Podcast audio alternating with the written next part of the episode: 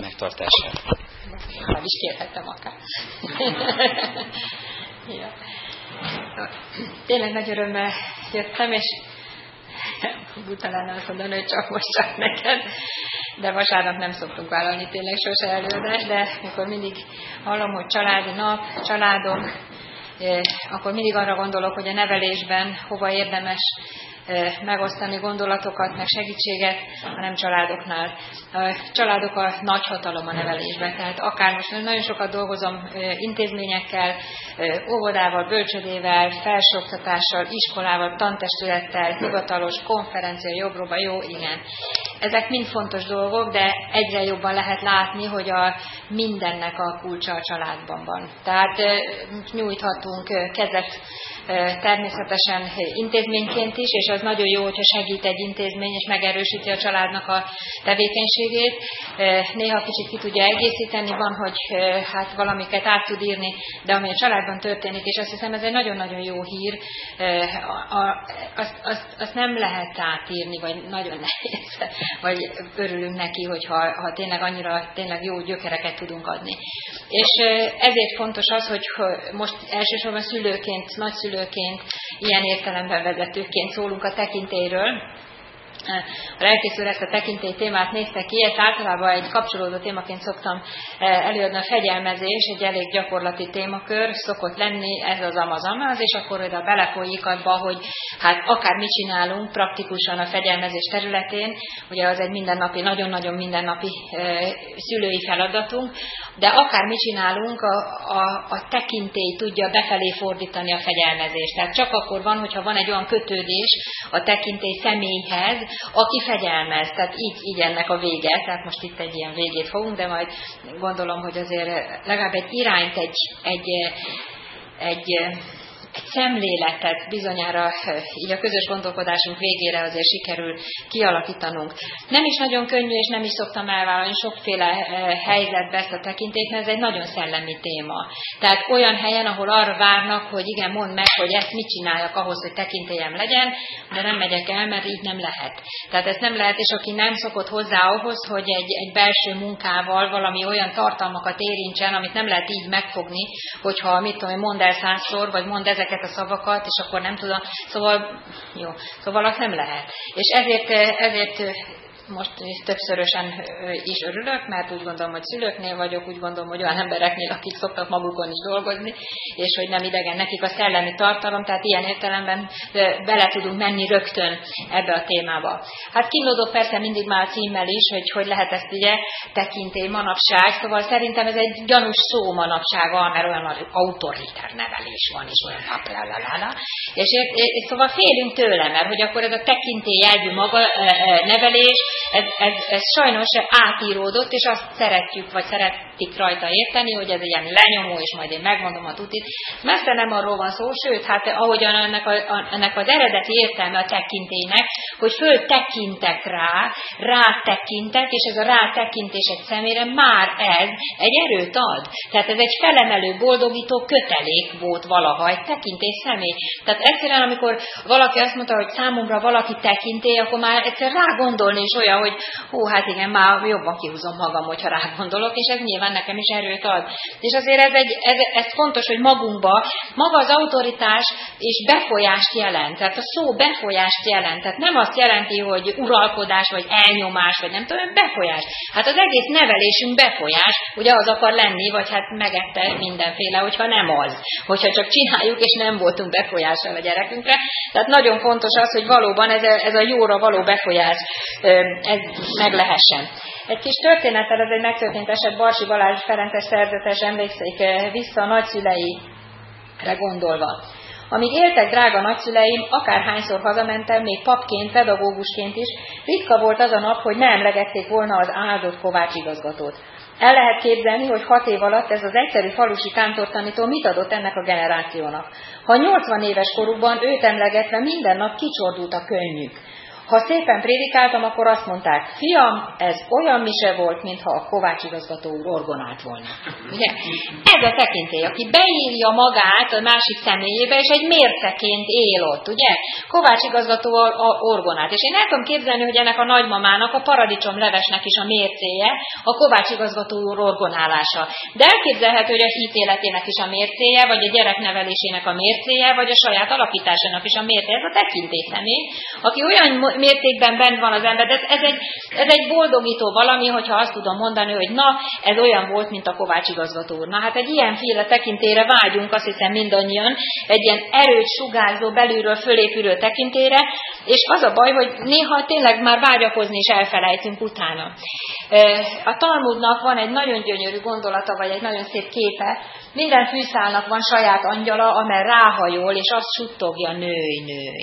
Hát körülbelül ezt fogjuk körbejárni, mert ide szeretnék visszaérni, hogy körülbelül ezt jelenti igazából a tekintély, hogy minden egyes kis gyenge személyiségnek is megvan a saját angyala, amely ráhajol, nem rátelepszik, nem uralkodik rajta, nem eltapossa, nem tudom, nem mit csinál, hanem ráhajol, és azt suttogja. Tehát ez a gyengéd erő, ez a szelíd valami, ami azért annyira nagyon erős, hogy ettől elkezd valaki növekedni belülről. Hát nem akármi, és ezt érheti el tulajdonképpen egy tekintély személy.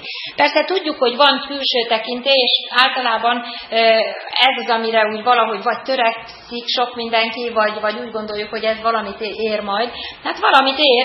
Ugye a külső tekintély az, amit hoz maga, például egy pozíció hozhat, vagy egy tudás, vagy egy olyasmiféle, vagy egy cím, vagy valami. De azért akárhogy is belegondolunk, a külső tekintély szerepe ma már majdnem a nullával egyenlő. Tehát majdnem a nullával. Eleinte van még, ugye, de automatikus tekintély tulajdonképpen már a most felnövő generációnak nincs. Ezen szoktunk is panaszkodni, meg egy kicsit kesergünk is, hogy hát azért régebben, hát azért az öreg mondta, hát az öreg, hát azt nem illet megkérdőjelezni. Ugyanígy a tanár mondta, vagy talán a pap mondta, vagy talán, de hát a római pápának sincs ma már, de jó Istennek sincs külső, hogy úgy mondjam, tekintélye. Tehát az, hogy például valaki idős korára, vagy nem tudom én, azt tisztelni kell, hát ez már nagyon-nagyon nehéz. Tehát, hogyha egy ilyen őszintén beszélgetést egy ilyen Sieder korosztályra az ember folytathat, akkor megkapja nagyon hamar, hogy hát jó, hát most 60 éves, most mit csináljak ő? 60 év, meg 20, és akkor mi van? Na hát most érted, most ezzel ne legyen már büszke, kész. Most ezt mit tekint? Hát érted, majd én is leszek, vagy nem? Én mindegy. És ugyanígy, hogyha valaki egy pozícióba bekerül, attól nem tekintély bizonyára, láthatjuk azt csak akkor, hogyha egy megfélemlített rendszer van ott, akkor az igazgató, de ez nem tekintély, mert amint kimegy, és amint nincs a körömbe, akkor azt mondom, az igazgató közt, jó, szóval ez nem volt tekintély. Tehát ez a szakmai tekintély, azt látjuk, hogy annak van még valami kis respektje, tehát az körülbelül, de úgy mondják a kutatások, körülbelül 20-25%-nál nem több. Tehát, hogyha valaki egy témában jó, ügyes, nagyon, és oda letettem az asztalra 20-szor, nagyon klassz, arra kicsit fölnézünk, igen ám, azért mondjuk ezt 20-25%-osnak, mert abban a pillanatban, hogy ez valahogy összejön azzal, hogy megismertem, mint embert, vagy láttam őt egy másik helyzetben, nem éppen tekintély személyhez méltóan cselekedni, abban a pillanatban rombolódik le az a szakmai is. Tehát akár még csak ilyen nagyon exakt helyzetekben is, mint akár egy orvostudomány, vagy egy ilyesmiféle, hogy jó, igen, jó keze van, jó sebész, meg nem tudom én, de ha meghallod, hogy olyan, mint a, nem tudom én, az elefánt, vagy még olyanabb, vagy nem tudom én, akkor inkább keresel egy másikat, akinek szintén jó keze van, és jó ember is, ugye. Tehát ez egy nagyon gyorsan leomló valami, ha még meg is lenne. Tehát azt gondolom, hogy ezzel a külső tekintéllyel sok dolgunk nincsen, mert igazából vagy nincs meg már, vagy nagyon-nagyon könnyen leomlik. Éppen ezért nagyon fontos inkább a belső tekintélyt, kicsit körüljárnunk, hogy mitől alakul ki egy személynek egy ilyen olyan belső tekintélye, tehát hogy amelyek a másik emberből a belsőt tudja megmozdítani, és hogy azt a belső energiát tudja, hogy úgy mondjam, megfogni. Hát ez a belső tekintély most nem az általános oldalról fogjuk megnézni, hanem valóban az embernek a belső szellemi tevékenységére alapul leginkább. Ez pedig három ilyen összetevőt fogunk egy kicsit megnézni. Ereje van a belső tekintélynek, egy belső ereje, hitelessége és a bizalom, ami nélkül nem épül föl belső tekintély. Na most, hát Ez a három mind magunkban művelendő tulajdonság, hogy úgy mondjam, és már itt előre érdemes ezen elgondolkozni, hogy azért is már látszik ez, hogy nem ilyen külső megfogható eszközökről van szó, hiszen hányszor látunk olyat, hogy nem tudom én, valaki nagy tekintéllyel rendelkező személyiség, de például nagyon-nagyon halk, vagy nagyon-nagyon, lehet, hogy süta is, lehet, hogy nem szép, lehet, hogy nem jó kiállása, lehet, hogy szóval sok minden, és mégis esetleg a környezete, tényleg úgy tekint rá. Lehet, hogy valaki nagyon harsány, lehet, hogy valaki nagyszerű szónok, lehet, hogy valaki nem tudom én olyan katonás, mit tudom én eszközöket, és hiába kezdem el akár utánozni azt a halkszavát, vagy azt a katonás eszközeit, vagy azt a szónoklatát, vagy megtanulom a fordulatait, vagy a mozdulatait, bármi, ettől nekem még nem lesz. Ugye tanárok között sokszor szokott ilyen lenni, hogy nem tudom én, az egyiket látják, hogy nem tudom én, követik a gyerekek, és akkor így tudom én, mert ez olyan jó pofán, nem tudom, mit csinál velük, vagy mert ez olyan szigorú, mert ez olyan, és akkor elkezdi csinálni a másik is, és akkor csodálkozik, hogy hiába csinálja ugyanazokat az eszközöket, nem lesz ugyanolyan tekintélye, mint annak. Tehát nyilvánvaló, nem ezektől a külsődleges eszközöktől épül föl ez a belső tekintély. Legelőször ezt az erőt próbáljuk megnézni, hogy ez miből származik, hogy honnan jön egy személyiségnek az igazán magával ragadó, vagy egy ilyen formáló, befolyást gyakoroló ereje. Hát itt a szeretet mindjárt, itt kellene magyarázkodni, nem nálatok lennék, hogy a szeretet nem valami kedvesség, nem valamilyen ilyen, nem tudom én, egy szirup szimpátia, vagy nem tudom valami, hanem egy olyan erő, ami éppen akkor képes növekedni, amikor konfliktusba kerülünk. Ugye, amikor egy ilyen kis mosolygós valamicskére gondolunk a szeretettel kapcsolatban, egy ilyen kis jó indulatka, vagy egy nem tudom micsoda, szimpátiának lehetne talán nevezni, az pont el fog tűnni a konfliktus esetén. Tehát abban a pillanatban, hogy nem egyezik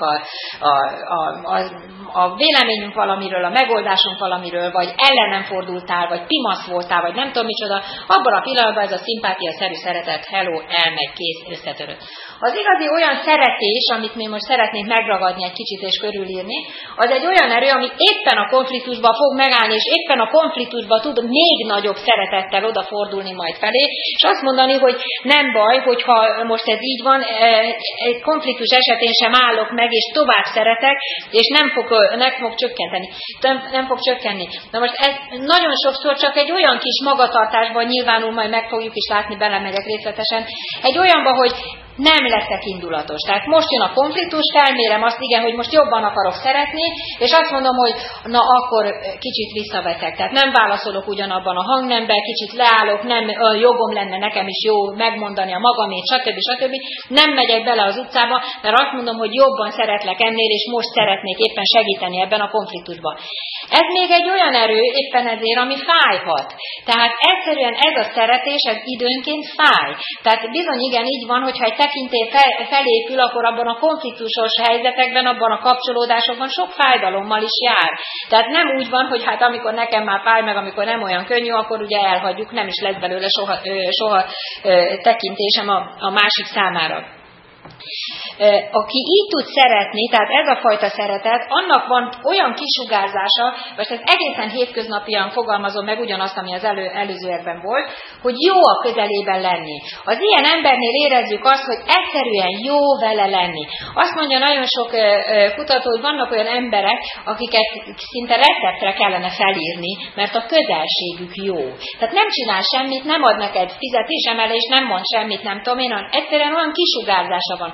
Ma már lehet is mérni ezt a belső kisugárzását egy embernek, de azt hiszem, hogy érzékelni mindannyian érzékeljük, hiszen egymásról, tehát van negatív kisugárzású ember is nyilvánvaló, tehát akivel szoktak, akik például szűk irodában dolgoznak egy negatív kisugárzású emberrel, hát az borzasztó, tehát nem csinál semmit, nincs közük igazából egymáshoz, de úgy néz ki az irodából, hogy nem, és itt nem jó lenni. És ugyanígy vannak olyanok, akikkel jó lenni, akik felépítenek ezzel a fajta ez egy belső kisugárzás, meg is nézzük majd, hogy honnan származik. Ahogy mondom, ezt már lehet úgy is mérni, hogy mit eredményez a másik emberben ennek az embernek a közelsége. Egy olyan olyan belső kapcsolódást, amelyiknek tényleg egy akár hormonális vagy kémiai vetülete is van, oxitocin termelődik az ilyen együttlétben. Tehát az egyébként a gyengéd együttlétekben mindegyikben, tehát a szülő-gyerek kapcsolatban, a hancurozásban, az érintésben, a szemkapcsolatban, azokban a fajta, amikor csak érted vagyok ott, amikor csak te rád vagyok kíváncsi, és ugyanígy a szerelemben is nyilvánvaló. Ezek a kémiák zajlanak le az emberben. Az oxitocin kapcsolódási hormon, tehát gyakorlatilag tovább lök, hogy még kapcsolódjál, és ez nagyon érdekes, ahogy azt látjuk, hogy ennek nagyon rövid a testben való részvétele, tehát utána, amikor kiürül, akkor újra szeretnénk történni. Jó, de jó volt, és újra szeretnénk kapcsolódni. Megint, úgyhogy a teremtés szerintem nagyon-nagyon gyönyörű ebben a vonatkozásban is, hogy úgy lök egymás felé. Na most az ilyen mélyen szerető embernél ezt érezzük, hogy jó vele kapcsolódni, és hogyha ezzel élményünk is van, tehát tudtunk többször együttműködni, tudtunk többször együtt lenni, éreztük, stb. Kapcsolatba kerültünk, jó kapcsolatba kerültünk. Ennek nagyon szép hosszú távú hatása is van, ugyanis, hogyha már nincs velünk ez a személy, és azt hiszem mindenki tud ilyen tekintélyszemélyt felsorolni, akkor rágondolva is termelődik ez az oxitocin. Hát ez gyönyörű. Akár már, ha meghalt is, tehát biztos, hogy vannak ilyen tekintélyszemélyek, mint ahogy Barsi Balázsnak és a nagyanyjáik például, vagy a nagyanyóéknak is a Kovács igazgató úr rég nem él már ott, ugye? És még mindig rágondolva is megindítja az ember, és ugyanígy ezeket az erőket fel is ébreszti. Tehát ez egy igen erős kisugárzású belső történés tulajdonképpen. De ezt mozgósítani kell, ez nem megy magától. Tehát azért is mondom, hogy ezt most így leírtuk, ez ilyen, mindig a fehér a vázlataimon az, amit megértünk, és amikor elkezdjük csinálni, az már sárga. Tehát amit lehet ezen csinálni, ez sárga. Tehát az első fázis, hogy ezt, amit megértettünk, igen, minden emberben lehetséges ilyen erő, van egy ilyen belső ereje, de ezt mozgósítani, ápolni, ezzel kapcsolatba kerülni, tehát ez nem úgy van az, hogy van, akinek nincs, és akkor hát nem tudom, mitől ébred föl. De tudjuk, mitől ébred föl, és ez tényleg egy belső munka. Ennek az első fázisa mindig a szeretet, vagy akit nevelünk, ugye, vagy vezetünk, ahhoz a személyhez való teljes odafordulás. De tényleg teljes. Ezt nem lehet kavarás közben csinálni. Ezt nem lehet e-mail nézegetés közben csinálni. Ezt nem lehet telefonálás közben csinálni, még akkor is, hogyha tudnék esetleg arra figyelni, amit mondasz. Sőt, ezt olyan értelemben nem lehet csinálni, ezt az odafordulást, hogyha tényleg szeretnék a másikhoz kapcsolódni, hogy még úgy belül is ki kéne írtani. Tehát úgy nem, hogy közbeáll, igen, hallgatlak, figyelek, drágám, igen, mondd csak, édesem, és közben úgy felsorolt magadnak, mit kell venni majd, mit kell még megcsinálni, meg jaj, még igen, majd elzárom a mosógépet, és jó. Na most hát ezzel én ezzel megjártam, csak azért mondom, mert nem nagyon ismerő számomra ez a helyzet, amikor tudom, hogy oda kell figyelnem, és oda is figyelek rá, és akkor egyszer csak megkapod a lányodtól, hogy anya, nem vagyok. És ez a teljes odafordulás. Enélkül gyakorlatilag nem érzi meg a másik személy, hogy nálad vagyok, tehát egyszerűen fontos vagy nekem. Tehát ez a fajta, mert így tudom azt az erőt valahogy hozzád igazítani, vagy hozzád fordítani, amivel majd fel tudlak emelni, ez az a bizonyos ráhajoló. Tehát teljes lényemmel ráfigyelek, és ebben a helyzetben ezt lehet például, ezt kicsibe is gyakorolni, ezt a teljes lényemmel ráfigyelek. Azt gondolom, hogy ezt manapság ilyen edzésszerűen kellene gyakorolnunk. Tehát ez elmarad ennek, mert nagyon kevés dologra figyeljünk, csak arra. Csak nézzétek meg a saját életeteteket. Hát sok nő van itt, de férfiaknak is már, hogy egyszerre legalább 20-at csinálunk, de és a fejünkben még legalább 60 másik megy. Tehát egyszerűen nem, ez egy Erich Fromm mondja a szeretet művészetében, hogy amíg nem tanulunk meg, csak így kicsikben is, csak erre figyelni. Tehát egyszerűen kimegyek, megnézem, és most megnézem a bodzabokrot, és hogy az hogyan virágzik, és teljesen megnézem, nem foglalkozok másra, megnézem, milyenek azok a virága. Vagy hogyha azt mondom, hogy valakivel kávézom, akkor most arra 10 percre, 20 percre, 30 percre, nem biztos, hogy ezek sok idők, de egy teljes odafordulást gyakorolni. Tehát egy teljes nálad vagyok ott gyakorolni. Apró dolgokra is teljesen figyelni, azért ezt kell gyakorolni, mert ez magától el se fog menni.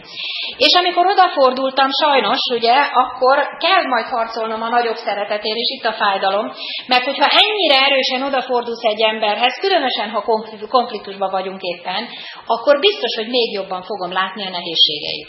Mert akkor tényleg meglátom, hogy ez pimaszabb, mint gondoltam. Hát ez még az árnyéka is itt van, és micsoda pofákat vág ráadásul. Vagy hát talán ide se figyel. Én itt most mindenemet rászánom, és ez meg ottan, jaja, mondjad, igen. És akkor fájdalmasabb lesz. Tehát érted, amikor te már kiléptél magadból, de ő nem, vagy ő, főleg az, hogy kiléptél, és még közelebbről megnézed, szóval egyszerűen akkor durvábbnak látszan minden, hogy valóban, és ő tényleg rosszat tett, és tényleg ilyen volt, meg tényleg, nem tudom én, bunkó volt, és lusta is, meg nem, tehát mindenféle előkerülhet ugye ebben a helyzetben, és ebben a helyzetben kell ezt a belső mozgást elindítani, kifejezetten harc, ez egy belső harc, hogy nem azzal foglalkozom, hogy nem magammal, tehát abba kezdem hagyni a magam körüli forgást, hogy hát így néz rám, hát nekem ezt mondja, én nekem, aki pedig, meg már hányszor, meg mondd, meg érte, és akkor ezt úgy elkezdjük túrázni magunkat, tehát ez biztos, hogy ez egy harc, hogy ezt leteszem, nem a jogom van hozzá, nem a már megint, nem a hogy lehet így velem, stb., hanem gyakorlatilag ezt jelenti a nagyobb szeretet, hogy most ebből kilépek, és mondjuk azt mondom, hogy higgadt maradok, mert azt akarom, hogy majd megerősödj.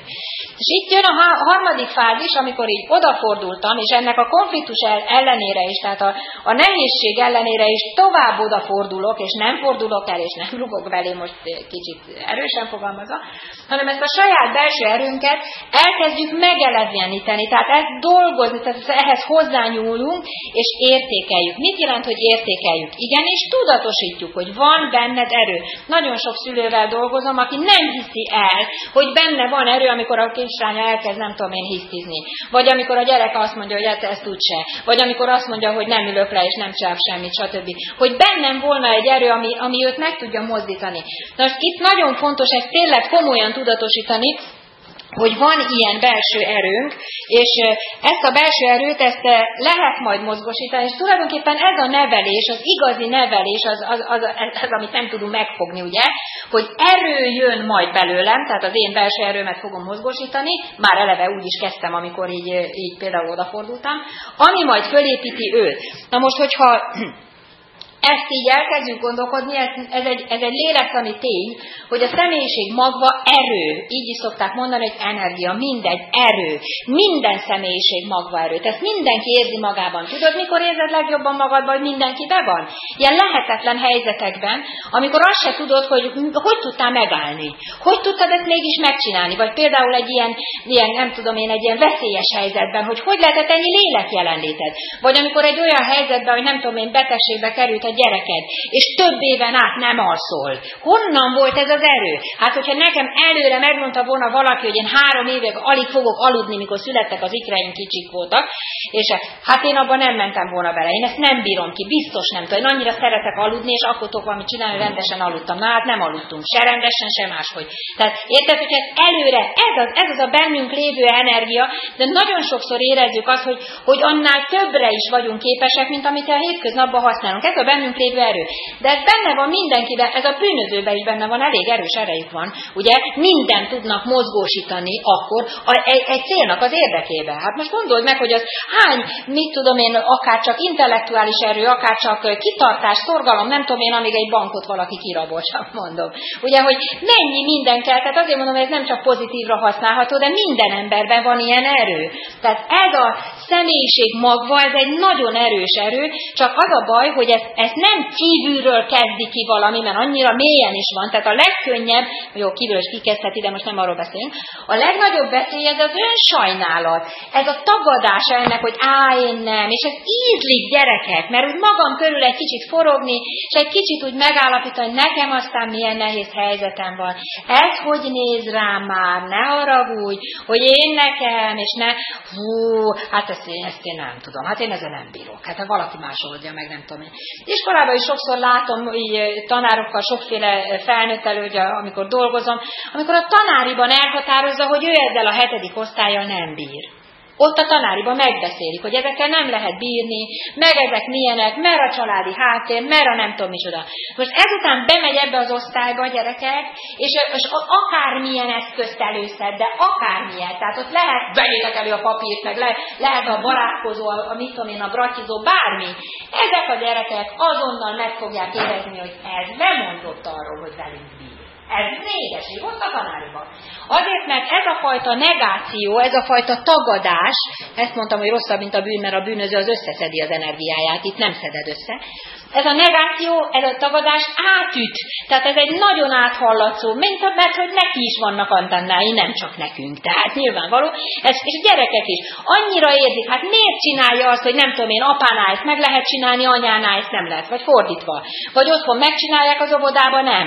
Vagy az óvodában megcsinálják, otthon nem. Vagy a nagyinál nem, és otthon igen, és nem tudom én. Egy csomó ilyen nők nagyon jól tudják azt. Ugyanez az osztály ilyenkor kezdi el, akit mondok, hogy ott lemondtál róla, bemész az osztályba, azok ott bizony elkezdik, és azon fognak játszadozni, hogy mikor megy majd kisírva, hogy ki éri el azt a szintet, és el is érik.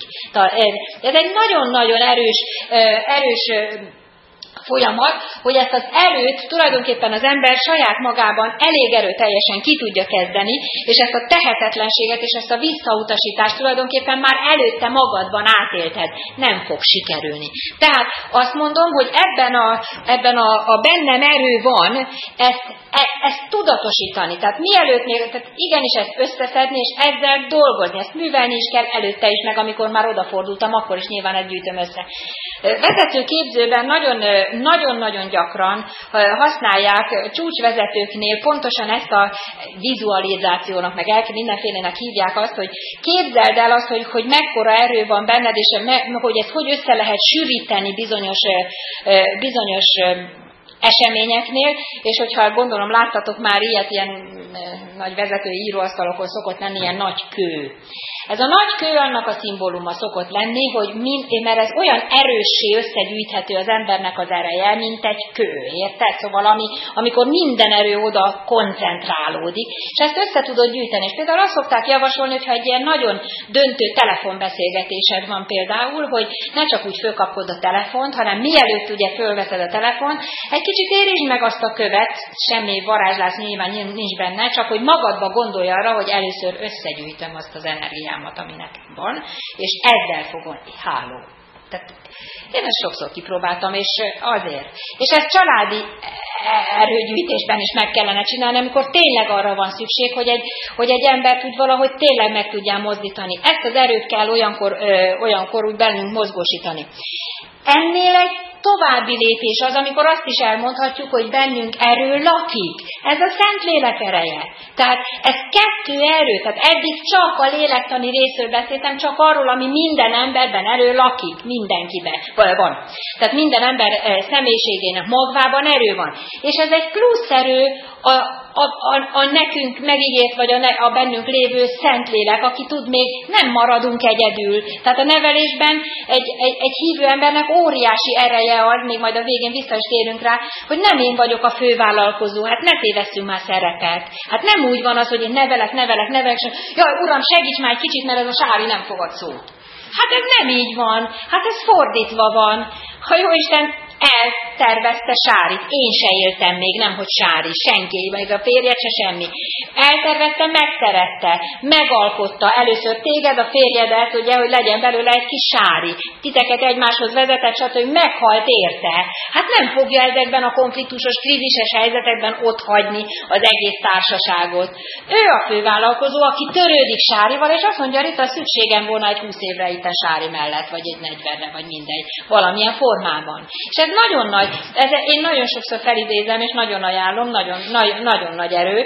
Ugye ez az, amikor azt mondom, hogy a bennem lévő erő, a teremtettségemtől fogva minden embernek van. Tehát nyilván érezzük, hogy nem csak az izmunknak van ereje, hát nyilvánvaló, érezzük azt, hogy a léleknek, már mint az embernek a szellemének is van ereje, és van kisugárzása, de ezen felül még lakik is bennünk ez az erős. Ez nem büszkeség ezt föleleveníteni.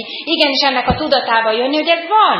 Ez hála, ez nem büszkeség, mert ez szokott lenni egy ilyen szerintem egy nagyon torz ilyen bűntudatunkra, hogy jaj nem, én nem tudok, én semmire nem vagyok képes. Dehogy nem, hát mit nem vagy képes? Kaptál erőt, kaptál lelket, kaptál minden, mit szedd össze magad, hogy úgy mondjam, és induljunk meg. Ez a bennem erő lakik, nekem egy nagyon képletes esetet mesél el Pálhegyi Feri bácsi, aki Ács István segédpüspökről beszél, aki hát ugye pozícióilag külső tekintéllyel szépen rendelkezett nyilván, hát egy segédpüspök minden olyan helyzetben volt, de szóval kívülről minden jó volt. És ez az ember meséli el saját magáról, hogy hát volt olyan életszakaszom, amikor körülbelül úgy éreztem magam, mint egy összegyűrt papíros, amelyiket a kukába dobtak, vagy a papírkosárba dobtak, és félre esett, és valaki arra jött, és véletlenül belerugott. Na most képzeld el ezt a lelki állapotot, amelyik egy összegyűrt papír, darab, amelyiket bedobtak már a papírkosárba, de ott is félreesett, és valaki véletlenül arra jött, és véletlenül még bele is rúg. Hát köszönöm, szóval ez nem. Tehát ez egy nagyon-nagyon rossz lelki állapot, és azt mondja, hogy tulajdonképpen ott volt a fordulópont, amikor rájöttem, hogy az én uram felvett engem, kisimított, hát mondja, rajtam maradtak ezek a kis gyűrődések, meg lábnyomok, meg mindenféle, de kisimított, és egy üzenetet írt rám. Ettől az üzenettől van értelme az életemnek. És ez a küldetése mindenkinek megvan. Ami az életed küldetése, egy üzenet van rádírva. Szülőknek azt hiszem elég egyértelmű az üzenet például, ami rájuk van írva. Érted? Egy üzenet van rám írva, és ettől lett értelme az életemnek. Ettől még gyűrött voltam, ettől még ilyen voltam, koszos is voltam, meg minden. Hát, de ezt az üzenetet csak én tudom közvetíteni. Ez rám van írva. Ez a te személyes küldetésed. Ez a te üzeneted. Ugye Teréz anya nagyon-nagyon szépen fogalmaz, és nagyon szeretem azt a képet, és azt mondja, én csak egy kis ceruza vagyok Isten kezében, de velem szerelmes levelet ír a világnak. Hát azért egy kis rágott, kis végső, kis szeruzácska, persze, sokszor jelentéktelen. De ha ezzel ír az jó Isten szerelmes levelet a világnak, hát nem akármi küldetés. Ez a bennem erő lakik tulajdonképpen. Ennek a megelevenítése, ennek a megtalálása, hogy én nekem üzenetem van ebben a helyzetben. Tehát Isten él bennem. Ahogy mondja ez az Ács István, nem csak az a fontos, hogy ki vagyok én, ez is egy lényeges dolog, nyilván teremtettségünktől fogva, hanem hogy ki az én Istenem, aki üzenetet írt rád. Na most, hogyha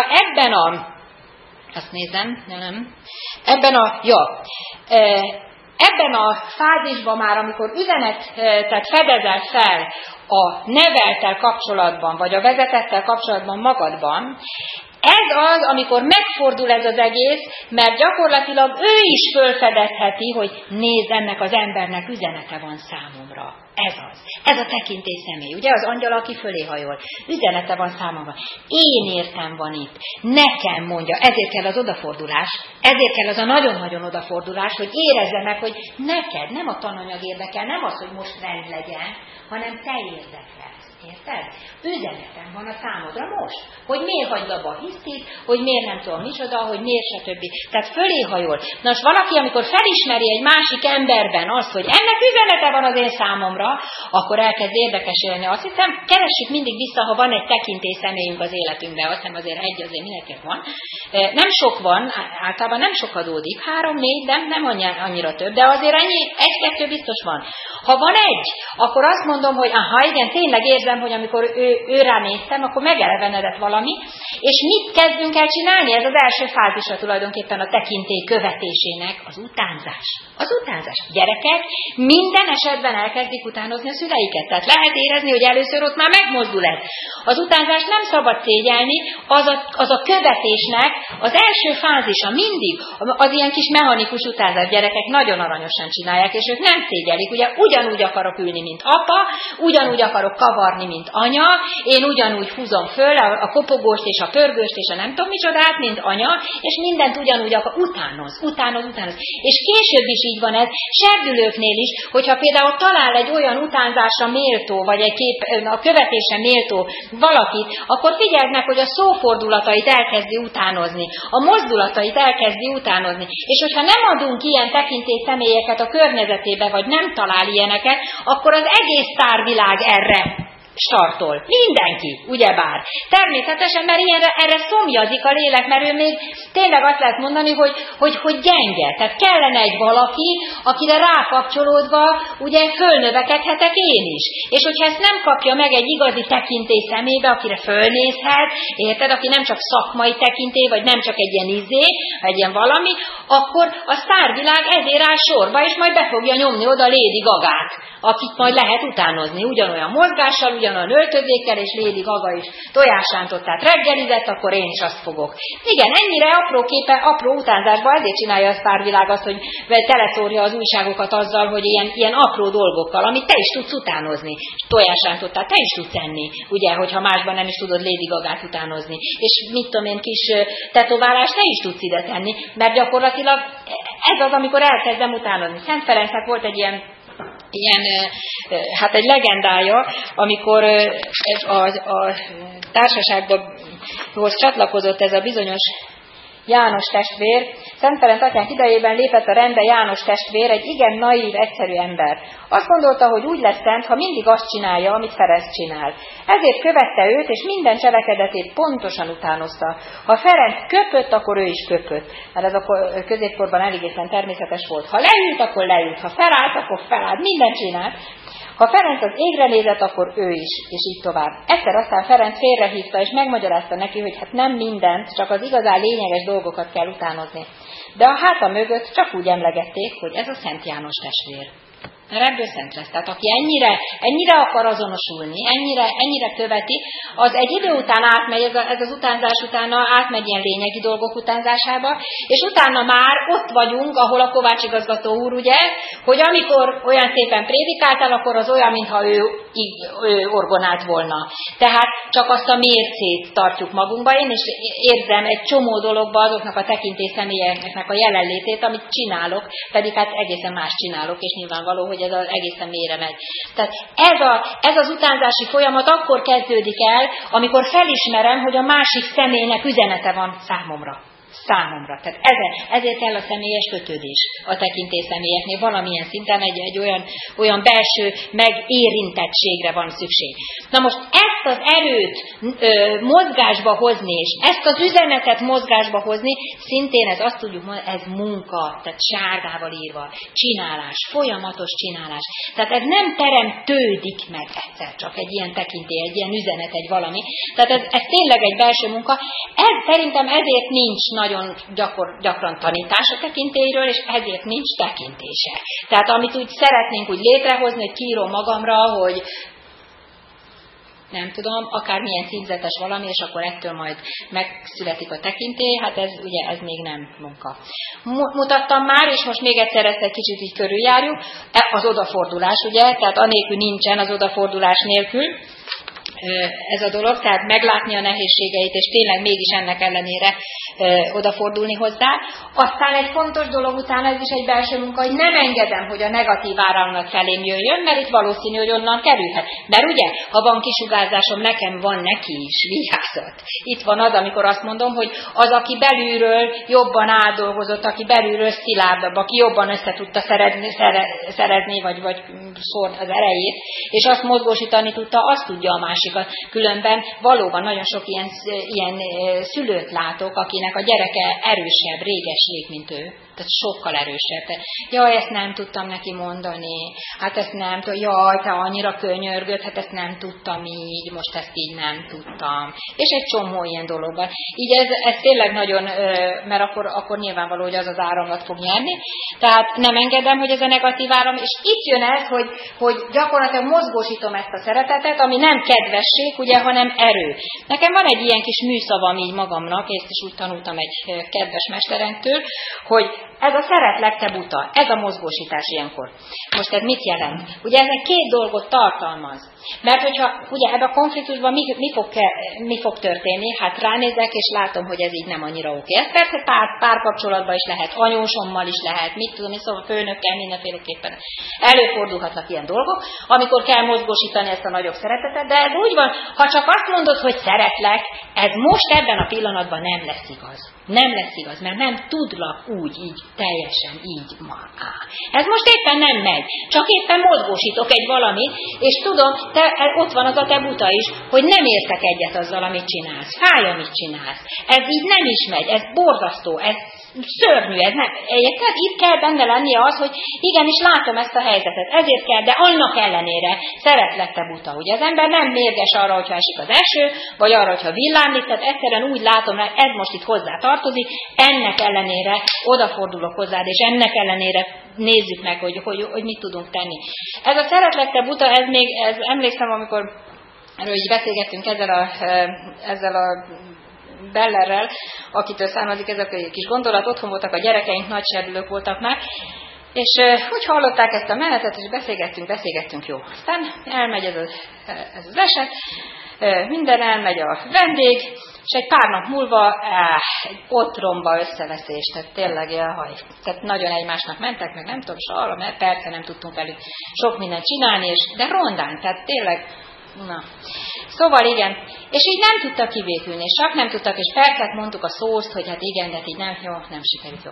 És egyszer csak úgy azt hiszem, hogy körülbelül talán másnapra erre a veszekedésre megyek, és ott nyitom ki az egyiknek a szobáját, és egy nagyon édes kis papírfa volt, egy ilyen kis kicsit szívolakra tépve, így a küszöb alá így becsúsztatva úgy ottan, és rá volt írtál, hogy szeretlek, te buta. Tehát amikor nem tudta így megmondani, amikor nem tudta, de egyszerűen tudta ezt így a küszöb alatt. Tehát, és aztán egy ki is békített benne, de inkább csak azt mondom, hogy mennyit segíthet egy ilyen kis gesztus is adott esetben, hogyha ezt a hozzáfordulást, vagy ezt a folyamatot, ezt elkezdem mozgósítani. Ez egy nagyon érdekes, Böjte Csaba az emauszi tanítványokkal kapcsolatban is feleleveníti ezt a fajta odafordulást és ezt a fajta szeretést, picit felidézném.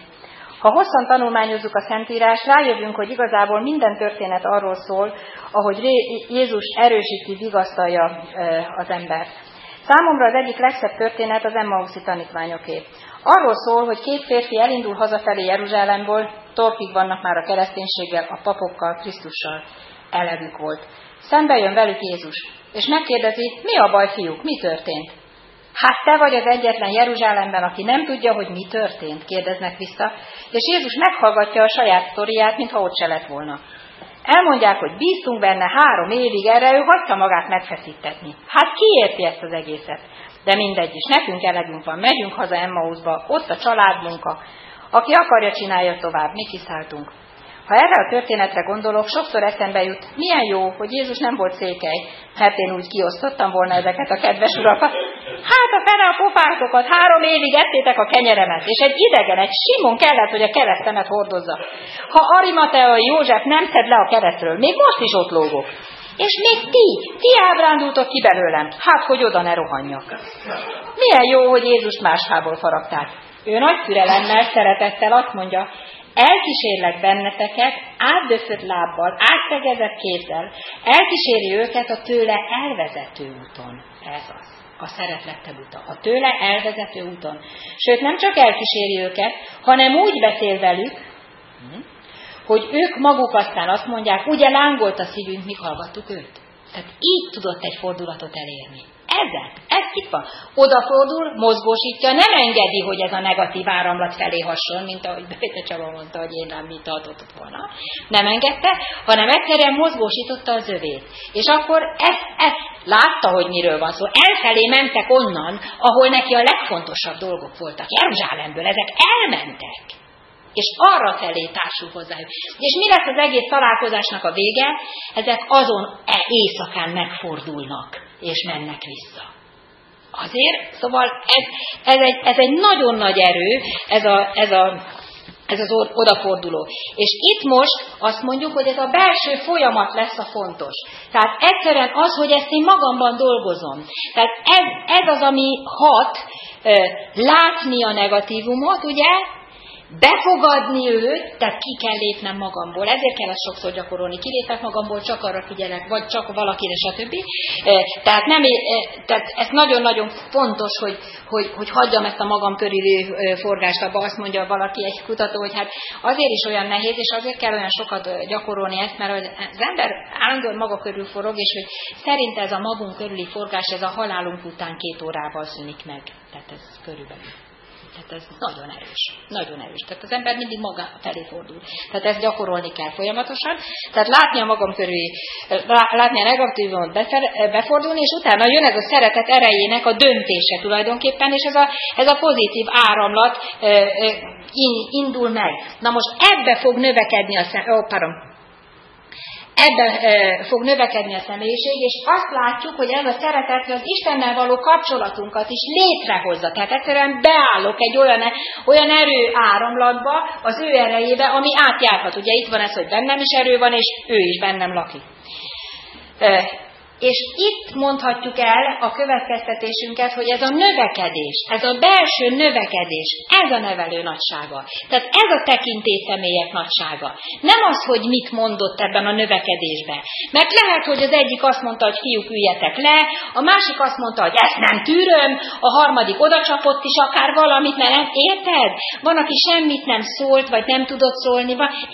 Tehát csomóféle eszköz jöhet egy tekintélyszemélyiből. Sokféle eszköz jöhet, nyilvánvaló, de nem az eszközön múlik, hanem ebben a belső növekedésben, ebben a belső mozgásban, ebben az odafordulásban és ebben az erő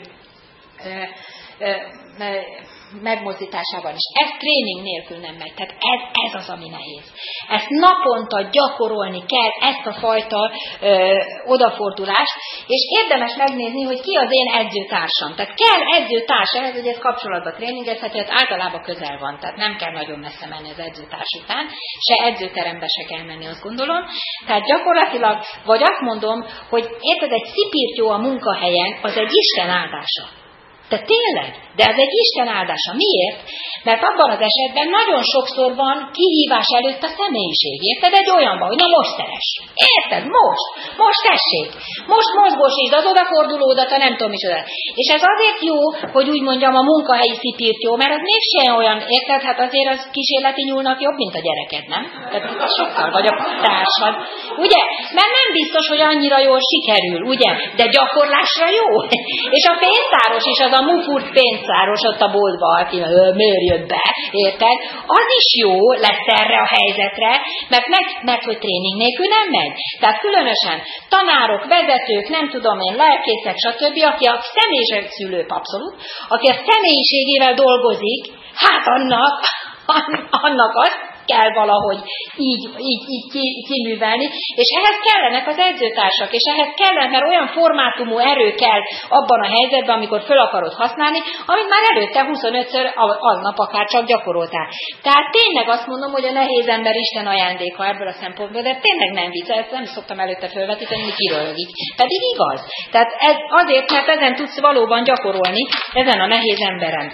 Aki által azt mondhatja neked a Istened, hogy azt akarom, hogy erős legyél. Tehát küld, én már sokszor így szoktam, hogy ha van valamilyen nehézségem, villamoson, buszon, nem tudom én valahol helyen, akkor úgy gondolom, aha, erre az erőre bizonyára mostanában szükségem lesz. Egy kicsit gyakoroljunk. Tehát ez egy felszólítás az embernek a helyzetében. Tehát ez a pozitív áramlás lesz az erőforrása, amit tudunk majd mozgósítani.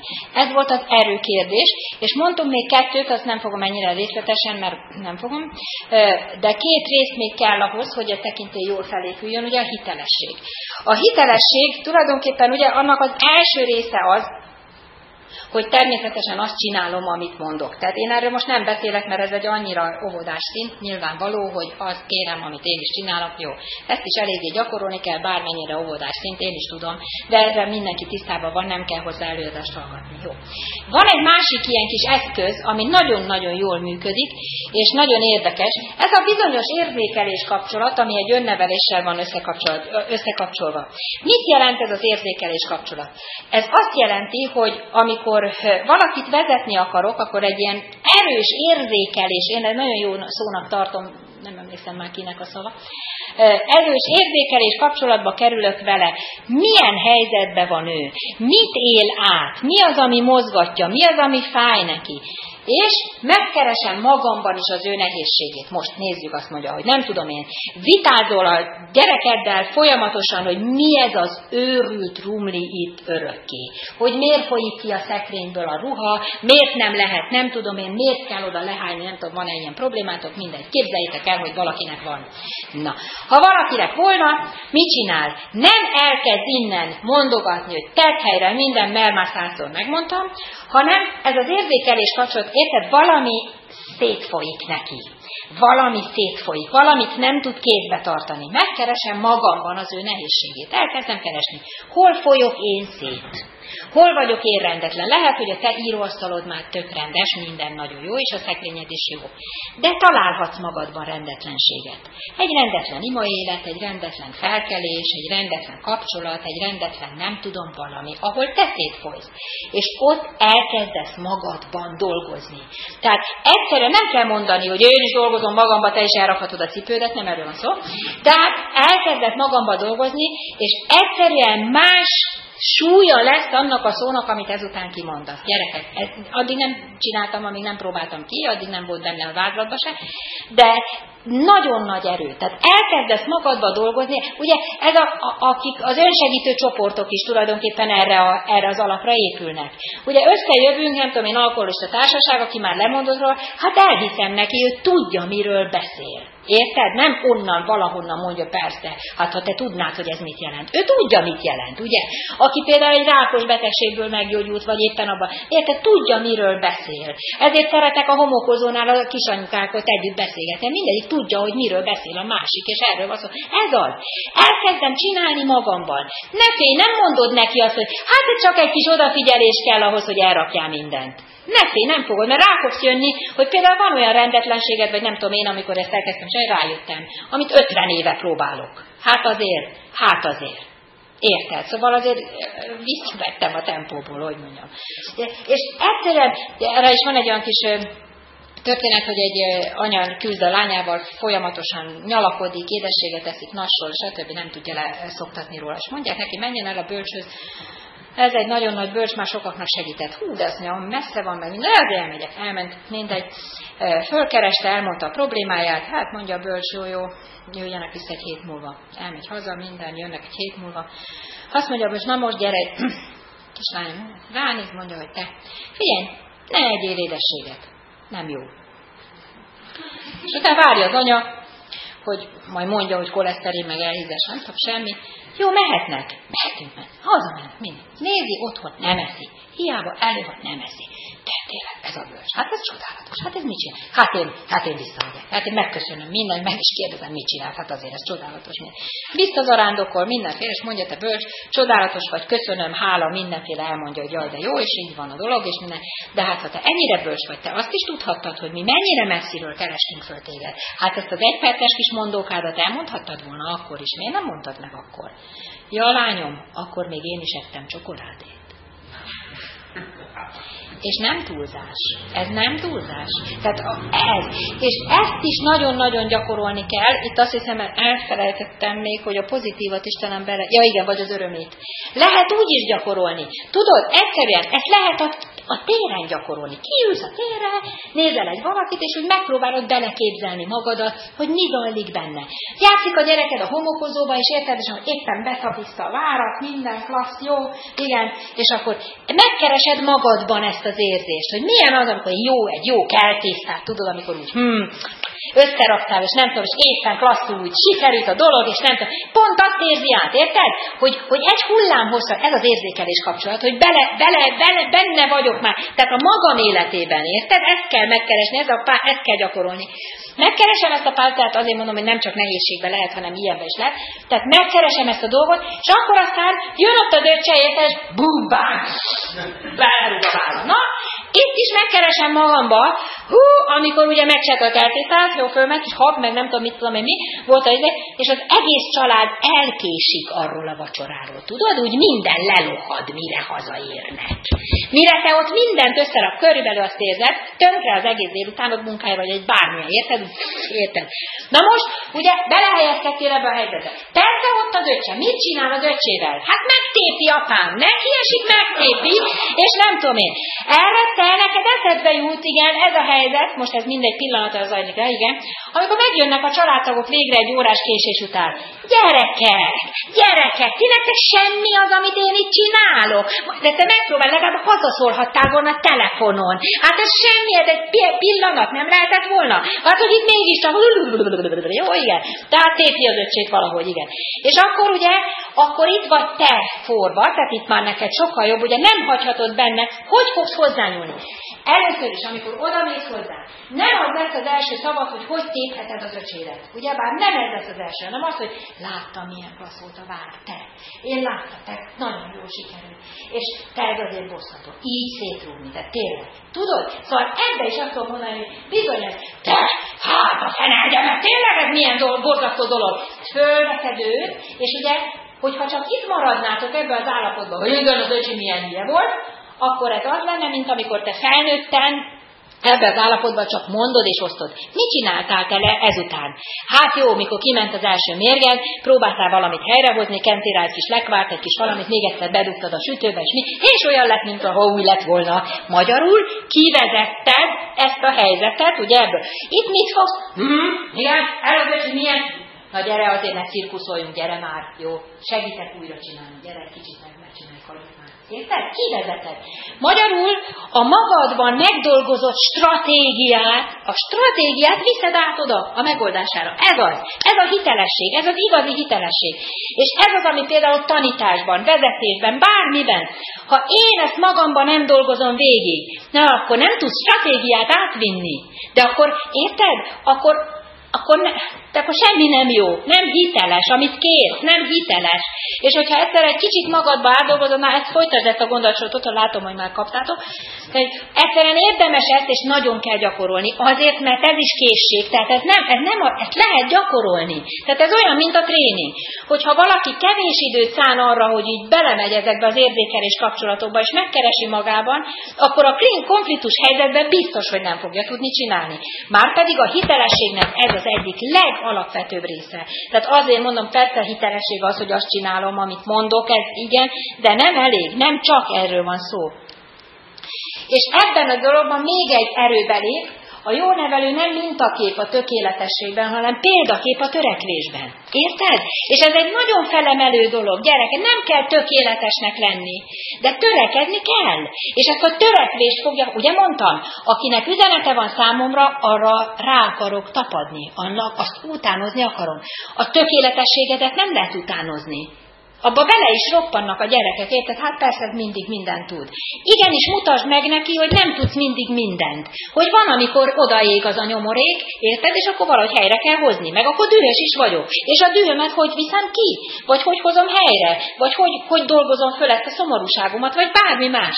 Tehát nagyon fontos, hogy ezt a törekvés lássa, és ne a tökéletességet ebben a tekintély szemében. A tekintély személynél különösen fontos.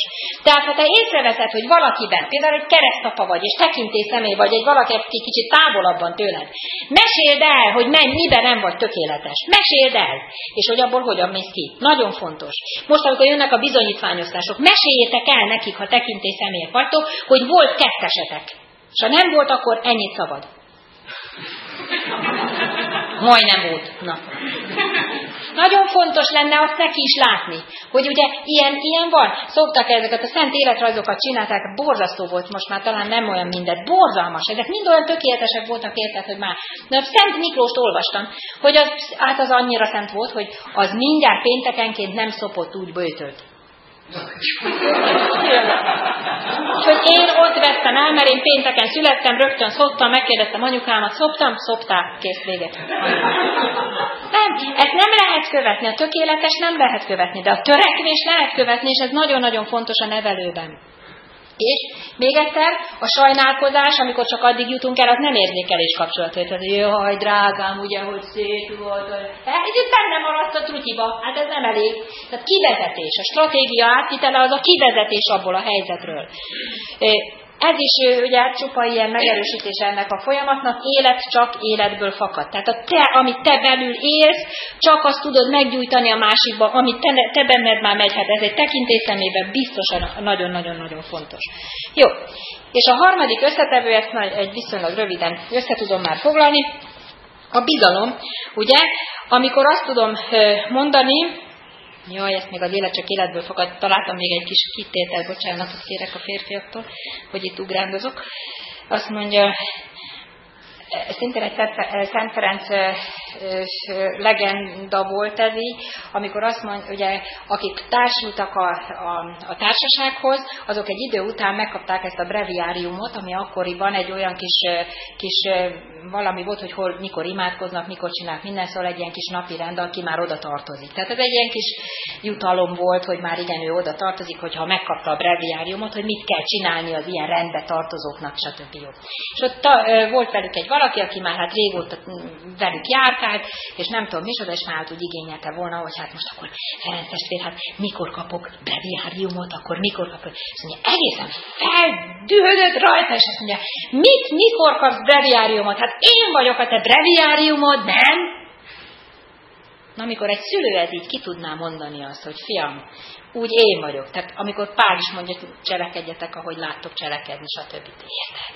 Amikor ezt kimondhatjuk, és ez a törekvésnek, akkor nem kell félni. Ezt igenis ki lehet mondani, de akkor a törekvésnek benne kell lenni, amikor azt tudjuk mondani, hogy én vagyok a te breviáriumod. Még volt egy jó kis történetem ebben. Jó, nem baj. Azt mondja, szóval a bizalom a harmadik ilyen, ez feltétele a tekintély személynek. Tehát ahol nincs bizalom benne, vagy ahol nem alakulhat ki a te benned való bízás, tehát itt ez a kétoldalú bizalom, amikor te bízol benne, és ő megbízhat benned, hogy átlátszó vagy, hogy erre van egy külön előadásom, ez ilyenkor szokott következni, de szóval minden esetre a bizalom talapzata nélkül nincsen. Ennek csak egy pár vonását idézem most itt föl. Feltétlenül szükség van, hogy hiszek a benned lévő jóban. Éppen ebben a hülye helyzetben is. Hogy biztos, hogy nézzétek, egy fegyelmezetlenség, egy valami ilyenfajta magatartás, amivel legfőképpen szülők találkozunk, az egy kiáltás, az egy valami, hogy nem jó neki valami nem jó. Tehát ez nem az, hogy most direkt neked itt, meg kiátszalak, meg nem tudom én, és meg kell találni, hogy mi fáj neki, mi a jó, stb. Stb. És hogy hiszek benned, hogy mindenképpen kivezethető. Ez a helyzet. Nagyon fontos minden nagyformátumú személyiség mögött, minden nagyformátumú tett mögött megtaláljuk azokat az embereket, akik bíztak benne. Mindenhol. Tehát legfőképpen a szülőket szokták mondani, hogy egy minden teknős gazella az anyja szemében. És ez nem baj. Ez kell, hogy egy valaki lássa legalább benned a gazellát. Tehát ez valahogy ott van cirkált ennek az Edisonnak a története az interneten. Ugye Edison legtermékenyebb feltalálónk, majdnem 1000 találmányát használjuk. Hazaküldték Edisont az iskolából, megvan a papír, hogy ráírta a tanítónéni, hogy képezhetetlen. A kicsi Edison képezhetetlen, ne küldje tovább iskolába. Így. És erre az áldott anya, az érted, azt hitta benne léve, lehet, hogy valami nem jó, ami a tanítónak költ volna. De az nem igaz, hogy ez a gyerek egy ekkora rakás semmi, érted? Tudod, mit mondott neki? Mintha felolvasta volna? Azt mondta neki, fiam, azt üzenték az iskolából, hogy itthon tanuljunk, mert ügyes vagy. Érted? Nem mondta azt, hogy Jenny vagy, de mondta, mert ügyes vagy. Tehát nem húzta ki a talajt alóla, bízott benne, valami lesz, odadta neki a testvérének a fizika könyvét, abban megkeresgették a betűket, rákapott az olvasásra, aztán a fizikára, és volt olyan életszakasza Edisonnak, hogy 4 naponta benyújtott egy találmányt. 4 naponta. Érted? Úgy képzeld el. Hétfőn benyújtok egy találmányt. Én 56 éves vagyok, még nem nyújtottam be találmányt. Edisonka ment egy találmánnyal, ugye? Utána hazament, és csütörtökön megint ment egy találmánnyal. Tehát szombaton kicsit pihent, gondolom, vagy valami, és másnap kedden megint ment egy találmánnyal. És így tovább évekig. A képezhetetlen Edison. Tehát mindig van, Don Bosco mondja, hogy mindenkiben van egy rés a jóra. Tehát mindenhol lehet találni. Ez kell a tekintély. Minden. Van tekintélyszemélyed? Gondolj rá vissza. Látta benned a valakit? Látta. Akármikor. Akármikor. Tehát a leromlottabb állapotodban is látta benne. Churchill emlegeti például, hogy volt egy embere, aki, hát Churchill nagyon-nagyon rossz tanuló volt, tehát minden iskolából kinyomták, és aztán beiratták egy katonai iskolába, az volt a leggyengébb iskola akkoriban, tehát ott valami azért csak lesz, jó, beiratták. És hát azt mondja, ott is ugye volt egy latin-német tanárja, hát azt mondja, latinból is megbukott, tehát ez semmi, de azt mondja az a tanár. Az folyamatosan, gyakorlatilag olyan jó kapcsolatban is kerültek, és azt mondja, mindig mondták, hogy te belőled nagy ember lesz. Te belőled, látta más oldalain, hát latinból nem volt nagyon jó, de látta, életem végéig tartottuk a kapcsolatot ezzel az emberrel, mert ez nekem olyan erőt adott. Ez a tekintély személye, aki tudta benne látni. Volt egy másik, ez a Dobson, talán olvastátok könyveit, mindegy, ez a nevelési pszichológus, stb. Ember, tanárként kezdte a munkáját, fizika tanárként dolgozott, egy ilyen lakótelepízén. Hát mondjuk se nem volt nagyon népszerű a tárgya, se nem volt sok kapcsolata, minden, nem sok órája, nem tudom minden. És amikor lezárta ezt a tanárságát, azt mondja, hogy emlékszem rá, hogy ott a 7. osztályosokat integetnek a parkolóba, és azt mondja, hogy elég jó kapcsolatba kerültünk azért, de hát nem hiszem, hogy nagy nyomot hagytam az életükbe, jó. Elmegy, elkezdi ezt a másik munkáját, messze, mérföldekre, másik államban, nem tudom micsoda. 17 év múlva megjelenik valaki, fölhívja, hogy igen, hogy ezt a Dobsont keresem, és én vagyok a nem tudom, mert valami rém lett, kiderült, hogy annak idején ő is az egyik ilyen diákja volt. Azt mondja, persze, mondja, egy kicsit, azt mondja, egy ilyen kis, kicsit elhízott lányka, senki nem szerette, cikizték, hát fizikában semmilyen se volt, meg nem tudom, szóval ez volt a kislány, aki megkereste, hogy felkereshetném el. Na, felkeresném, nem beszélgettek, nem tudom én, és kérdezi, hogy hát melyik gyülekezetbe, jár-e valami gyülekezetbe? És mondja, hogy persze, járok, mert minden akarsz, eljöhetsz. Eljött minden, akkor végül is ott kikötött, meg nem tudom én, már több kapcsolat volt vele, és akkor egyszer megkérdezte tőle, hogy ne haragudjon, ha megkérdezhetem, hogy mi hozta ide. Mi titkosított telefonszáma volt. 17 éve nem látták, érted? Másik államban lakik és dolgozik, hogy ez kikereste a telefonszámát, utána ment, utána utazott, megkereste, és fölkeresi, hogy mi volt, miért jött ide. És tudja, maga volt akkoriban, hogy abban a gimnazista koromban, maga volt az egyedüli, akinél úgy éreztem, hogy törődik velem és bízik bennem. És meg akartam tudni, hogy milyen ennek az embernek az Istene. Érted? Ez. Na ez a hitoktatás úgy igazán. Milyen ennek az embernek az Istenek, ugye? Üzenet volt ráírva benne. Nem is érezte. Tehát nagyon, ez egy nagyon fontos dolog, hogy ahogy ebbe a tekintély szemébe megindul-e, tehát egyszerűen megérzi-e azt, hogy milyen üzenet van ráírva. Azért is fontos még ez a benne lévő jónak a felfedezése, mert vándorolnak, mit jelent, hogy vándorol ez a nemzedék, sokkal kevesebb külső biztonsági pontja van, mint nekünk volt. Sokkal kevesebb, vagy mint a szüleinknek, ugye. Amíg az ember belülről bizonytalan, addig a külső állandókra támaszkodik. Tehát az, hogy ugyan mindig ugyanaz van, az utca ugyanolyan, a boltosnéni ugyanúgy köszön, és ismer engem, és tudja, hogy ugyanaz a tanárnéném x évig, nem ám 10 percig, meg nem tudom meddig, vagy nem. Ugyanaz az apukám, mondjuk, a családom állandóan marad, stb. Szóval sok minden dolog, ami ugyanabba a városban él, akármi, ugyanabba a faluban él, ahol a szülei is már éltek, mindenkit ismernek. Tehát megszűntek ezek a külső bizonyosságok. És azért nagyon nagy szükség van a belső biztonságra. És ez úgy tud nőni, hogyha valaki bízik bennem. Tehát ha valaki bízik bennem, ez úgy növekszik. Ezért van még nagyobb szükségük erre, a bizalomra. Ezt már kitárgyaltuk, hogy ki a fővállalkozó, nyilvánvaló, és ezért nem kell félnünk, hogy ezt nem tudjuk ezt a folyamatot átvinni, és még egy valamit, hogy a növekedést az Úr adja. Tehát a tekintély személy is ennek a közvetítése, hogy nőj, de a növekedést nem én adom, nem nekem kell azt ottan előírni, meg megcsinálni, meg minden. És ez felszabadít, ez nem egy olyan görcsös, hogy hú, én vagyok a tekintély személy, akkor nekem most mindent meg kell mondanom, hogy neki azt hogy csinálja. Nem, a növekedést tényleg az Úr fogja adni.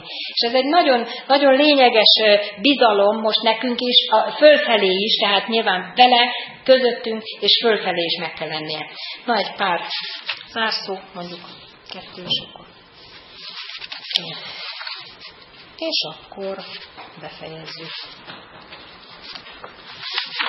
Itt van. Ja.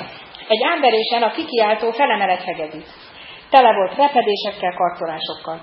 A húrok kilazultak, a kikiáltó nem is gondolta, hogy megérné egyáltalán időt veszegetni rá, hát azért fölemelte. Na, mit ajánlanak érte, uraim, kiáltotta. Kezdjük talán 1000 forinttal. 2000, 5000, 10000, 20000 szólt egy hang, és erre el is kelt. 20000 szólalt meg ismét valaki. A terem végében ekkor felállt egy őszhajú ember, előre jött, kezébe vette a vonót. Egy zsebkendővel letörölte a poros hangszert, meghúzta a húrokat, felvette, és elkezdett játszani rajta. A jelenlévők ámulva hallgatták. Amikor a muzsika utolsó hangjai szertefoszlottak, a kikiáltó újra megkérdezte. Nos, uraim, mit ajánlanak az öreg hegedűért? 100 000, 200 000, 500 000, 1 millió, 3 millió, 3 millió, először, másodszor, 3 millióért elkelt a hegedű. Harsogta a kiáltó. Ezt teszi a mester érintése, bízhatunk benne. Tehát ez a tekintély személy, aki a mester kezében van. Nem csak az az érdekes, nem baj, ha jó hegedű vagy, de amikor felhangol, akkor nyikorog, akkor csikorog, akkor fáj. Munka, a tekintély személy kimunkálása nagy belső munka. De nem mindegy, hogy kinek a kezébe vagyunk, és ezt meg kell eleveníteni. Tehát ezzel kapcsolatba kell kerülni ezzel a belső erővel, és ezt fogjuk tudni közvetíteni. És akkor még egy ilyen a hitelességhez. Volt egyszer egy Shakespeare színész, aki nagy hírnévre tetszett egy személyes előadásaival. Klasszikus művekből olvasott, illetve mondott el részleteket. Előadását mindig a 23. Zsoltár drámai elszavalásával zárta. Kivétel nélkül minden este, amikor a színész elkezdte a műsor végén a befejező Zsoltár szavalását, az Úr az én pásztorom, nem szűkölködöm, a tömeg már feszülten figyelt. A Zsoltár végén pedig viharos tapssal fennállva ünnepelték a színészt, aki hihetetlen képességgel keltette életre a Zsoltárt. Egyik este azonban, amikor a színész a 23. Zsoltár szokásos elmondására készült, egy fiatalember fölállt a nézőtéren és így szólt. Uram, megengedné, hogy ma este én mondjam el a 23-at? A színész meghökkentette ez a szokatlan kérés, azért megengedte neki, hogy előre jöjjön, kiálljon a színpad közepére, s hadd szavalja el a Zsoltárt. Gondolta, hogy ennek a gyakorlatlan ifjúnak az előadása úgyse vetekedhet az ő tehetségével. A fiatalember halk hangon kezdte szavalni a Zsoltár szavait. Amikor a végére ért, nem volt taps. Nem állt fel a közönség a tetszését kinyilvánítani, mint máskor. A nézőket ugyanis annyira meghatotta a fiatalember előadása, hogy minden szem megtelt könnyel. A színész döbbenten fordult az emberhez. Hát én ezt nem értem. Én már évek óta szavalom a 23. Zsoltárt. Egy egész élet tapasztalata áll mögöttem, és úgy gondolom, tehetségem is van a mesterségemhez. De még soha nem voltam képes úgy meghatni a közönséget, ahogy ön tette ma este. Mondja, mi a titka? A fiatalember alázatosan így felelt. Nos, uram, ön ismeri a Zsoltárt, én pedig ismerem a pásztort. Köszönöm szépen, és kívánom ennek a hatását, és ennek, hogy legyenek azoknak a fűszálaknak az angyalai, akiket önökre bíztak, és tudjunk föléjük hajolni azzal az üzenettel, hogy nőj.